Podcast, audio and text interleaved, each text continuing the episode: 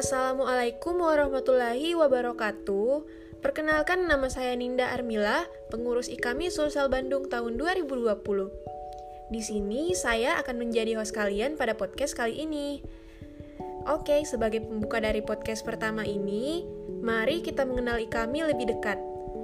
Pembicara pada podcast perdana ini adalah Ketua IKAMI Sulsel Bandung, dan hal yang akan dibahas pada episode ini yaitu tentang seluk-beluk seputar apa sih itu ikami, sejarahnya bagaimana, keuntungan apa yang kalian dapatkan ketika bergabung ke dalam ikami, tujuannya apa, langsung saja kita simak penjelasannya.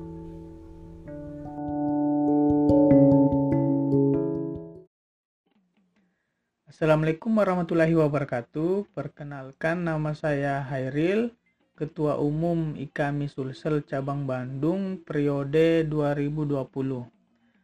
Saya berasal dari Palopo, berkuliah di Telkom University Bandung. Terima kasih kepada Saudari Ninda yang telah membuka podcast pada episode kali ini. BTW Ninda ini selain berkuliah di Politeknik Kesejahteraan Sosial, Ninda juga merupakan Kepala Bidang Pengembangan Wawasan Keilmuan Seni dan Budaya di kepengurusan saya. Jadi mengenai wawasan seni dan berkebudayaan, Ninda jagonya. Di sini saya akan menjelaskan tentang pertanyaan dari Ninda tadi mengenai apa sih IKAMI itu. Sebelum masuk ke situ, sedikit informasi nih teman-teman. Ide adanya podcast ini berasal dari bidang IBIS inovasi dan bisnis.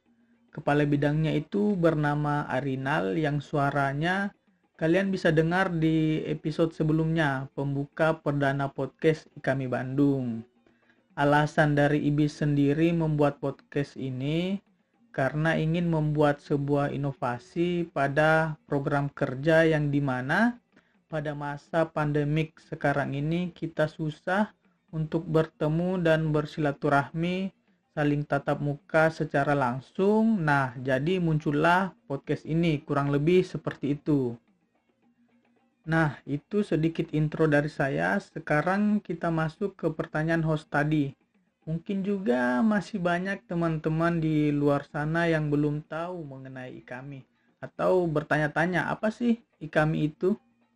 Jadi, IKAMI Sulsel atau Ikatan Kekeluargaan Mahasiswa Indonesia Sulawesi Selatan merupakan wadah bagi teman-teman mahasiswa asal Sulsel yang berkuliah di luar Sulawesi Selatan, di mana IKAMI tersebar di beberapa kota kabupaten se-Indonesia dan berpusat atau pengurus pengurus besarnya ada di Jakarta. IKAMI sendiri berdiri sejak 30 September 1961 yang di mana teman-teman mahasiswa Sulsel Bandung merupakan salah satu pencetus terbentuknya IKAMI. Sekretariat IKAMI Bandung sekarang di Asrama Mahasiswa Sulawesi Selatan Lontara, Jalan Flores nomor 1.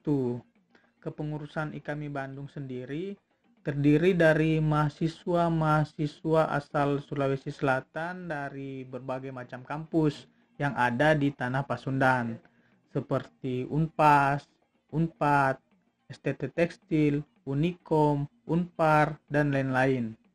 Di mana tujuan IKAMI Bandung adalah sebagai wadah bagi mahasiswa-mahasiswa Sulawesi Selatan yang berkuliah di Bandung, baik itu wadah silaturahmi, menjalin relasi, melestarikan budaya Sulawesi Selatan, ataupun wadah untuk teman-teman berinovasi seperti contohnya podcast ini. Ikami Bandung menurut saya bisa dibilang unik.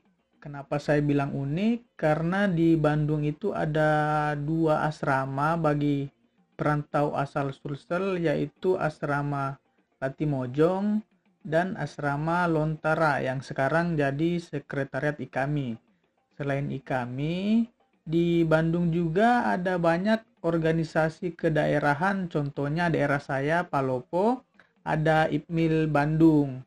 Ada juga IKEMAP Baraya, itu teman-teman pangkep.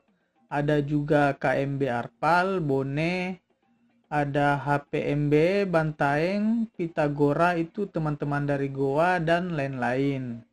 Jadi kita bisa double keanggotaan sebagai anggota IKAMI juga sebagai anggota IPMIL contohnya.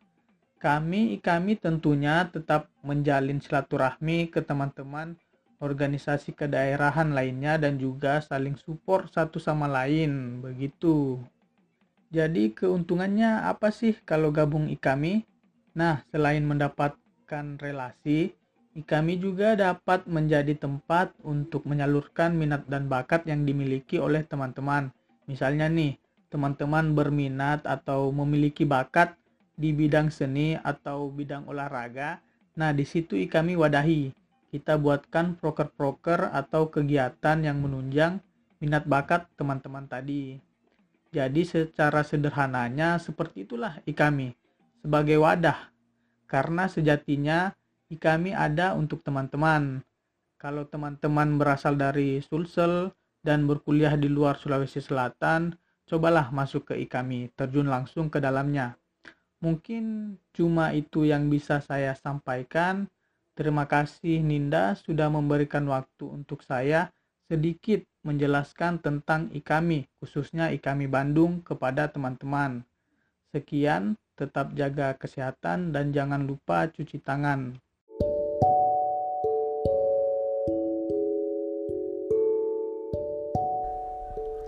Terima kasih kembali kepada Ketua Hairil yang telah menjelaskan kepada teman-teman semua. Mungkin sekian dari podcast IKAMI Sulsel Bandung yang pertama ini. Sampai jumpa di episode selanjutnya dengan host yang berbeda tentunya. Saya Ninda Armila pamit undur diri. Wabillahi taufiq wal hidayah. Wassalamualaikum warahmatullahi wabarakatuh.